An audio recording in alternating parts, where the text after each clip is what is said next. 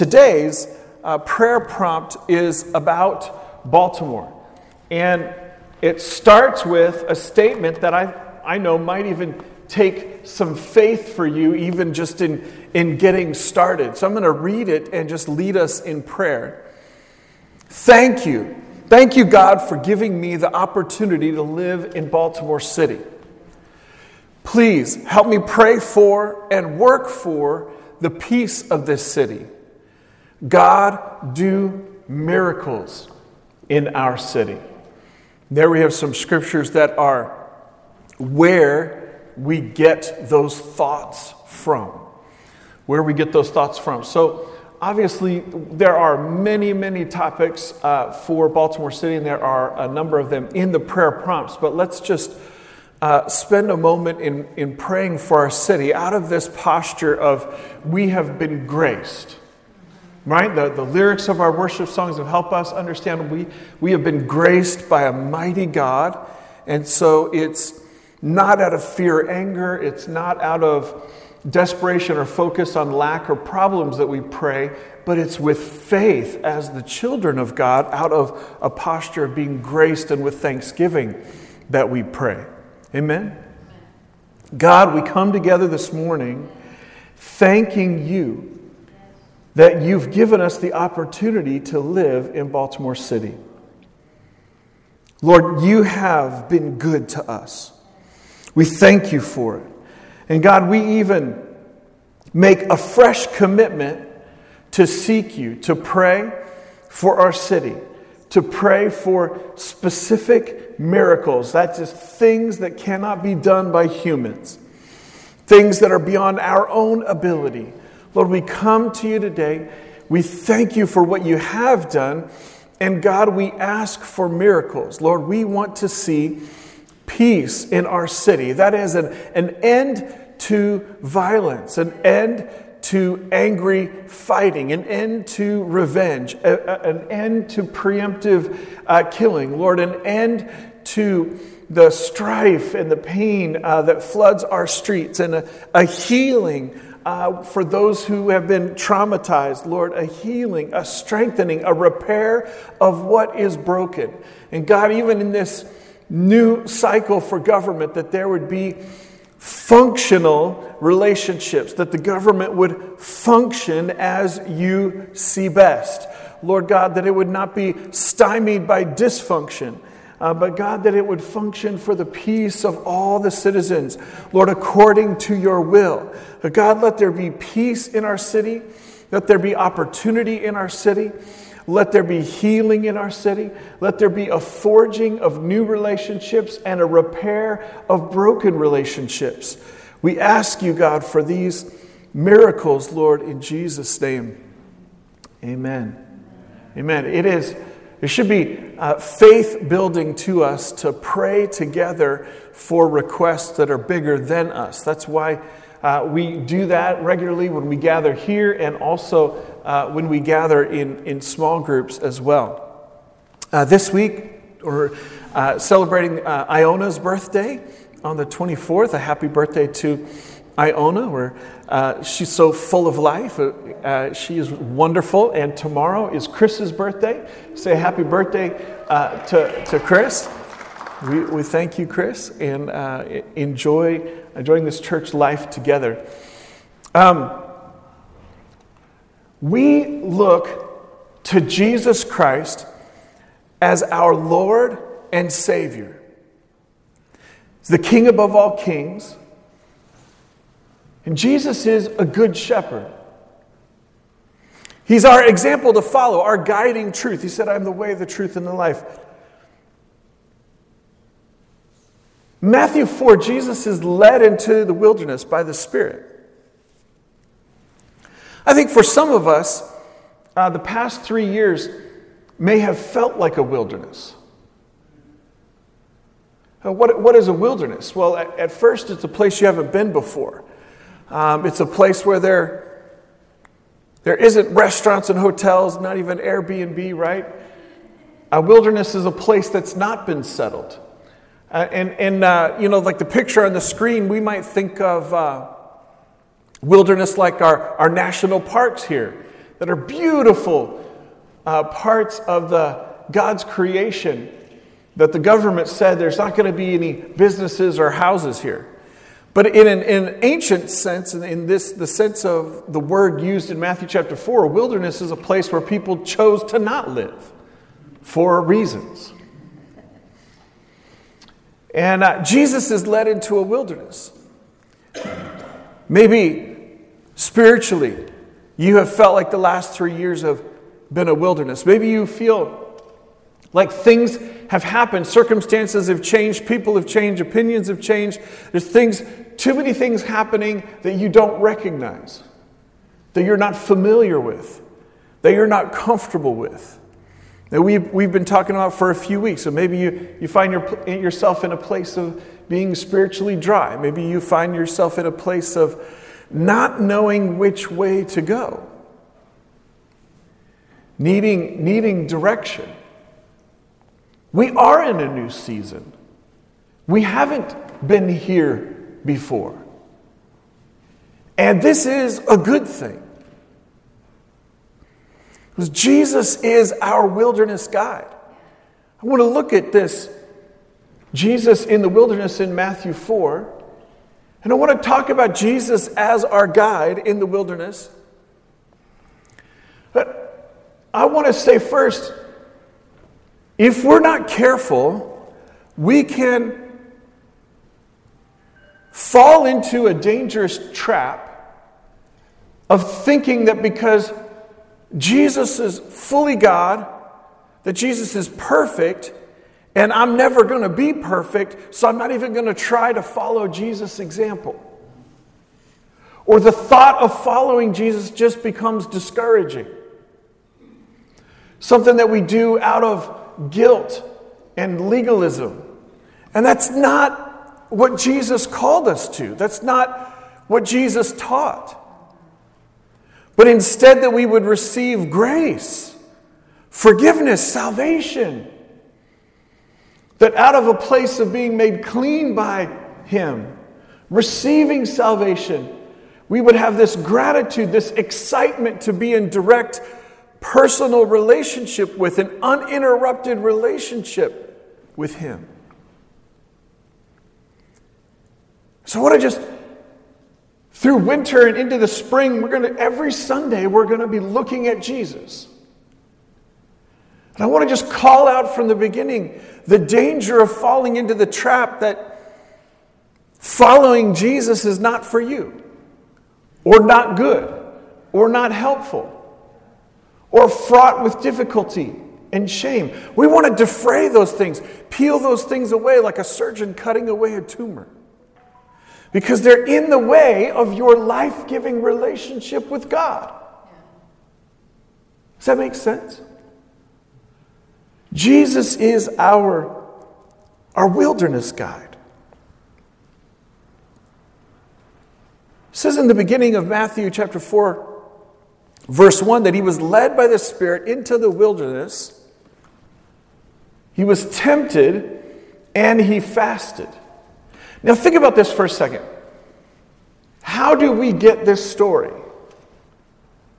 We get this story because Jesus told this story to his followers. It's passed down by the people who heard him tell it. Why would Jesus share this story? It's kind of personal. I'm not up here every week telling you about my temptations. Hello? That's not what you start conversations with. That's like a conversation for an intimate conversation, right? For where people where there's that mutual support, there's a mutual understanding. There's, but Jesus is leading them in this new life with God and he tells them this story for their benefit. So, as we read this story, I want you to hear it as though Jesus is telling you this story about himself. Does that make sense? Is that helpful? So, Jesus is led by the Spirit into the wilderness. Now, this phrase of Jesus being led by the Spirit for a time of personal prayer, we referenced that last week. That's not an uncommon thing. Jesus would at times go and be alone for private prayer. But this situation is unique. So then Jesus was led by the Spirit into the wilderness to be tempted there by the devil. For 40 days and 40 nights he fasted and became very hungry. Has anyone ever become very hungry when fasting? Okay. Jesus did too. During that time, the devil, the, the, the, Greek word there is the tempter, came to him and said to him, If you are, watch this now, all three of these interactions, the devil, the tempter leads with a challenge to Jesus' authority, to Jesus' identity. And what I've found with people is that a lot of times when God does a deep healing, it's a healing that includes our personal identity.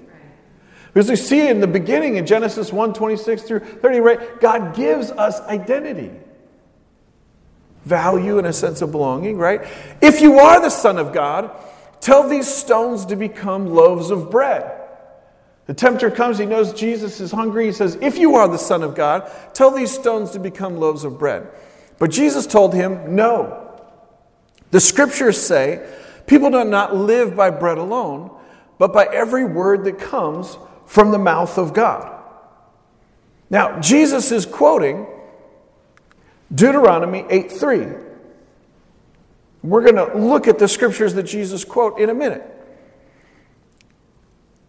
People do not live by bread alone, but by every word that comes from the mouth of God. Then the devil took him to the holy city, Jerusalem, to the highest point of the temple, and said, If you are the Son of God, jump off. For the scriptures say, and the devil quotes Psalm 91 90, who he will order his angels to protect you. They will hold you up with their hands so you won't even hurt your foot on a stone. Jesus responded, The scriptures also say, You must not test the Lord your God. Next, the devil took him to the peak of a very high mountain and showed him all the kingdoms of the world and their glory. I will give it all to you, he said, if you will kneel down and worship me. Get out of here, Satan. Jesus told him, For the scriptures say, You must worship the Lord your God and serve only him. Then the devil went away, and angels came and took care of Jesus. Jesus telling this story about this time of temptation that precedes his public ministry. We're going to look at three elements of Jesus' response here as our example that we can follow, an example we can follow. Because sometimes what happens in a time of fasting, when we take a break from food and other things that might usually soothe our soul, and God creates good things that soothe our soul, and that's not a bad thing. There's a good, good book by uh, Christian author Gary Thomas on pure pleasure. There, it, we should feel good about enjoying good things that God gives us, but when we take a break from those good things to be set aside, focused on God, a lot of times other things in our soul can rise to the surface. And when, when things rise to the surface, we need to know what it means to follow the example of Jesus through the wilderness. So, Jesus quotes Deuteronomy 8 3 People do not live by bread alone, but by every word that comes from the mouth of God. Now, for each of these points, we really could spend multiple sessions, talk for weeks, but I want to simplify it with this one simple lesson that we get from Jesus. What God is saying is more important than my next meal. Y'all know I love to eat. And one of the most challenging things through my health challenge of the past year was changing my diet, right? I love to eat. When we stop eating, and in the process of fasting, we realize that our spiritual craving is more important than our natural craving, we start to gather wisdom. We live in a time where knowledge has never been easier to access, information. Knowing information has never been easier. And yet, I don't know that we are increasing in wisdom. Wisdom is understanding what I should do about what I know. Spiritual wisdom in a time of fasting, the example of Jesus that, that we see here is that what God is saying is more important than my next meal. When we get out of our normal daily rhythms, we start to realize what I see, what I touch, is not more important than what is spiritual. And I want to point something out here. For Jesus, being able to quote the scripture is not an academic exercise. I feel this so strongly in my spirit this week. Because some of us, we start to get, become a part of a church because we want to feel better about ourselves. And learning is a big part of it. But if we're not careful, we drift into a state where our activity uh, becomes more important to us, what we derive feeling good about, than the actual relationship with God. And prayer and fasting puts us into a place of coming in, having a reality check about where our relationship with God is. And to Jesus, being able to quote the right verse at the right place and time was not an academic exercise. He didn't even say in Deuteronomy 8 3. It was about his relationship with God. And some people misuse even the phrase in the name of Jesus. And you see, in the name of Jesus, that is a conditional phrase. It is, I am in right relationship with Jesus, and because of my right relationship with Jesus, I know what Jesus is saying. And that's the example of Jesus in this situation through the wilderness, 40 days of prayer and fasting, what God is saying. And I want to put a question before you Are you hungry to hear what God is saying? When I'm hungry to hear what God is saying, nothing else can get in the way. I will change my life I will change where I go, what I do, where I sleep, what I eat. I will change everything to get out of the distraction so that my spirit has a chance to hear what God is saying. And I will grow in the discipline of digging into the scripture because I am hungry to hear the voice of the living God off the page. So much of the fighting and fussing that's going on in our culture right now. People who have drifted into spirituality being an academic exercise. Jesus even talked about people who could quote the word but did not know God. What God is saying is more important than my next meal. I'm hungry. Listening to God. That's the example of Jesus. How did Jesus know to go to the wilderness? He was led by the Spirit. The next one we see, Matthew 4 7. Jesus responds to this temptation from the enemy to prove out what was said in Psalm 90, the devil, just like he did in the garden, gets God's word wrong, twists it, takes a little bit out of context. Jesus quotes Deuteronomy chapter 6, verse 16. I don't have time to fully unpack it today, but that is when the people of Israel are in the wilderness. They've been freed from the slavery of Egypt. God has led them, God provided for them the manna, God gave them food that just arrived. They didn't have to cook it. God provided for them food, and then they complained. And they, the word is tested. They argued God. They started to relate to God like the genie of the lamp. The word there is a testing. And that was the time and place where God told Moses to take the rod, to take the staff, to hit, to hit the rock, and to have water come out. God references the fact that they were testing him, they were arguing with him, and they were relating to him with presumption, presuming to tell God what to do.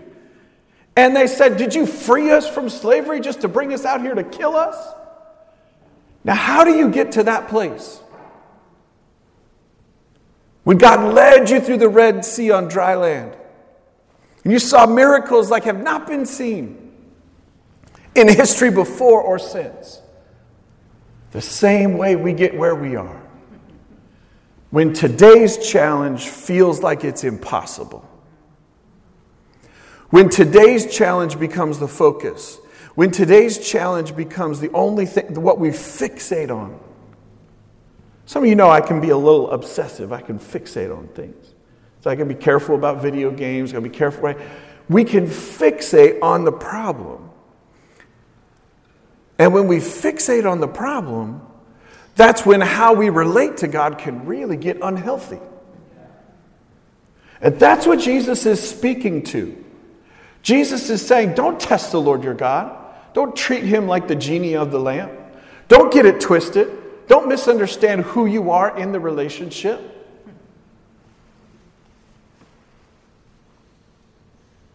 Don't presume to tell God what to do. You need a different perspective. So Jesus is the wilderness guide. And what that means is that humility and alignment with God's will brings strength beyond the challenge. I have read multiple quotes from ancient Christians in 300 years after Jesus was here, and 400 years, and 500. Multiple early ancient Christians wrote about this. They noted that in this story,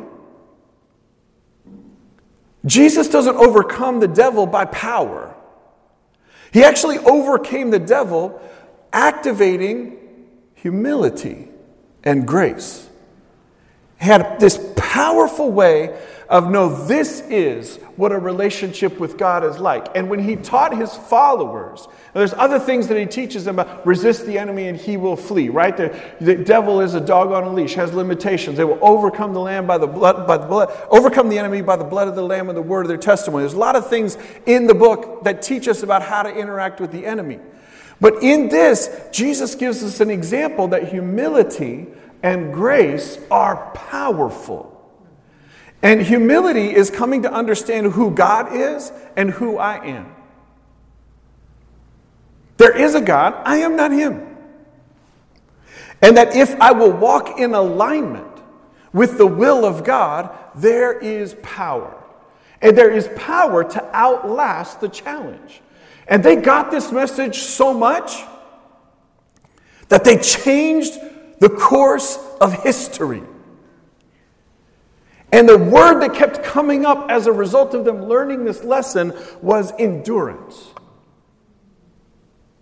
What have we been talking about? Restoration and resilience, rebuilding our resilience. And that doesn't come without a Holy Spirit shaping and molding our perspective.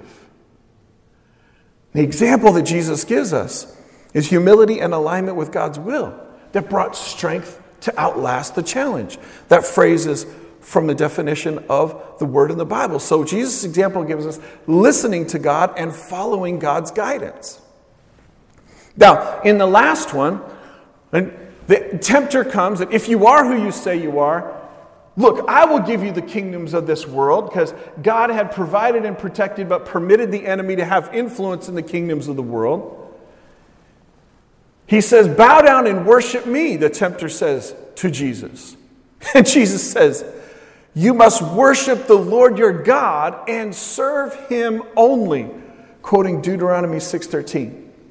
Now, the context of what Jesus quotes, and each time quoting through Deuteronomy, is that in Deuteronomy chapter 5 through 26, Moses is giving the people the guiding truth and instructions that God had given him for them.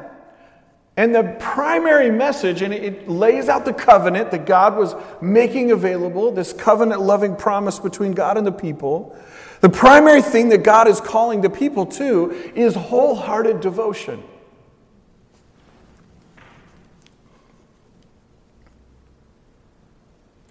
I, I want to use an analogy, and I know that it's, it might be a little sticky because there's a lot of different things that could be said on this topic.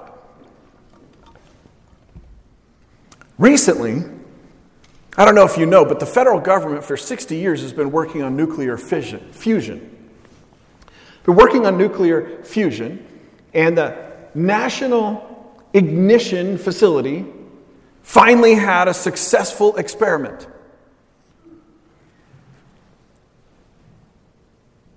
It's complicated, but I was getting into it this week and it was kind of getting me excited. And what, what's some of the ideas with fusion? It's just a $3 billion facility. The federal government's been working on this for 60 years. Well, the goal, the idea is clean energy, where we're getting out more than you're putting in. I mean, there's a lot more that could be said, but go with me on this.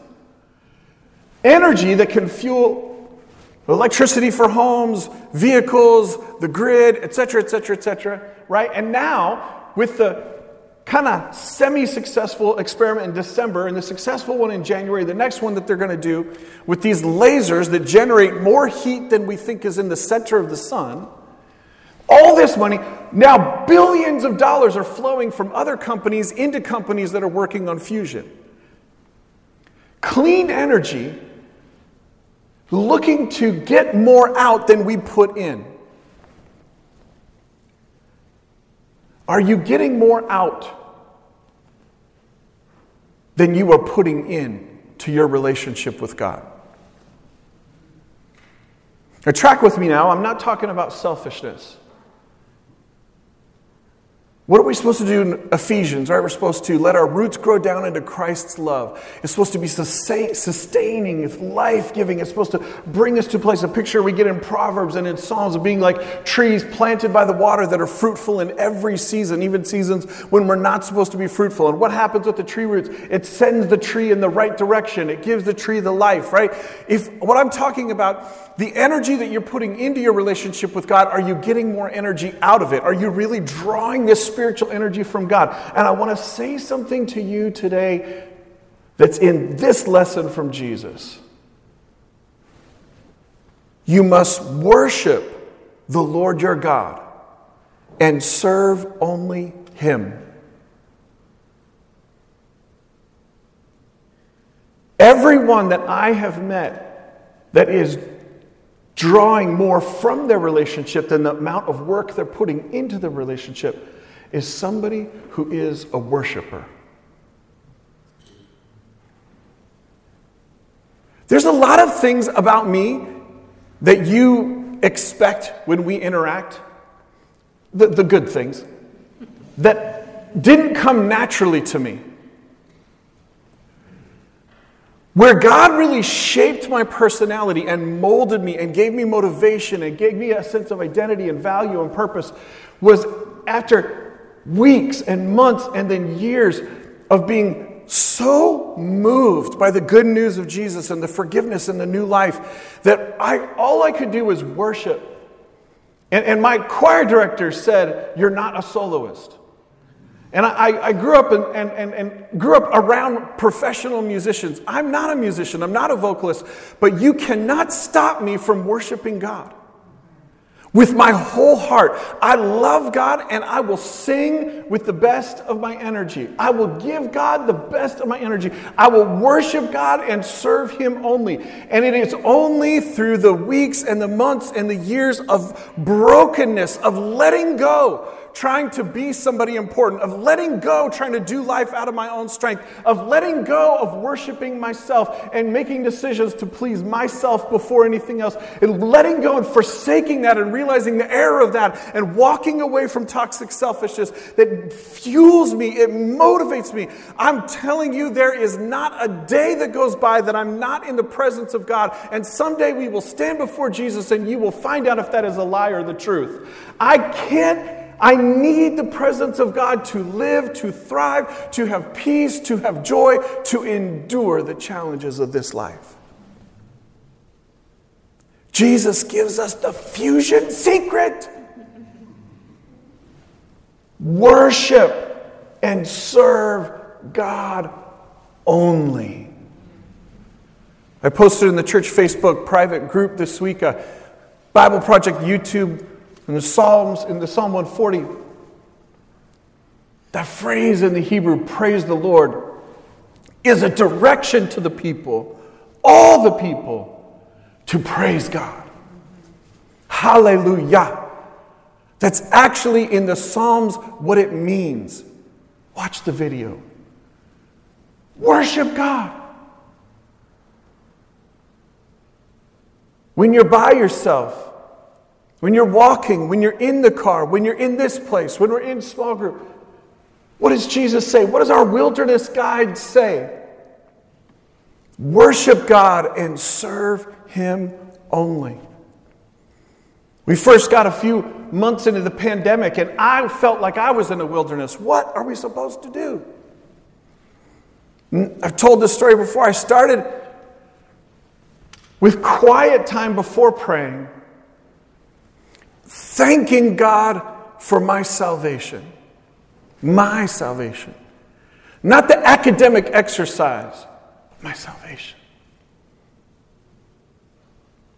And then making a fresh commitment to live for God that day. That really helped. It really helps. This is a nuclear fusion secret. Worship God.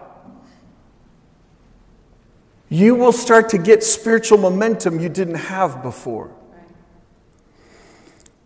The confusion, the difficulty, the struggle to focus in prayer, read the Bible, interact with God, the feeling like God's not listening to you, those things fade when you worship first, when you worship most, when you do so out of grace and gratitude and thanksgiving with a commitment to serve God alone. It's a nuclear fusion secret. All right, wrapping up real quick. I, I went too long. Jesus' example, listening to God, following God's guidance, worshiping and serving God. What do we do? Well, we look to Jesus as an example of guiding truth. And in doing so, we listen to God and follow God's guidance. When God speaks and it becomes evident, do it. and pray and obey. Worship God, serve God, give God the best of your energy, the best of your praise. And I want to just close to give us a hallelujah on the way out with a, a, a focus on Jesus and the goodness of Jesus, because God has shown us love through Jesus. Jesus said, I am the way, the truth, and the life. And here's what we get from Hebrews chapter 4 about Jesus. So then, since we have a great high priest who has entered heaven, Jesus, the Son of God, let us hold firmly to what we believe. This high priest of ours understands our weaknesses, for he faced all of the same testings we do, yet he did not sin. So let us come boldly to the throne of our gracious God. There we will receive his mercy. We will find grace to help us when we need it most. We're given an invitation to come to God after an encouragement about who Jesus is as our hero. Fully God, fully human, tempted in every way that we have been, yet without sin. The one who is in the presence of God as our priest even now. Let's close in prayer. Thank you, God, for sending Jesus. Thank you, God, that you loved us first. Thank you, God, that you're faithful in your love, you're compassionate. Thank you, God, you call us to confess where we've been wrong and turn away from it because you know that's no good for us. Thank you, God, that you are loving, gracious, kind. You've given us this example of Jesus. May we avoid the trap of thinking it's impossible. May we be inspired afresh to follow Jesus, our wilderness guide. Thank you for what you're doing in us and through us. In Jesus' name, amen. Amen.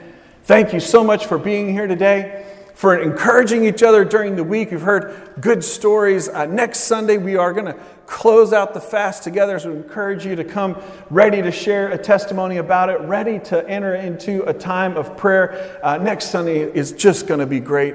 Uh, grace and peace to you. Have a great week.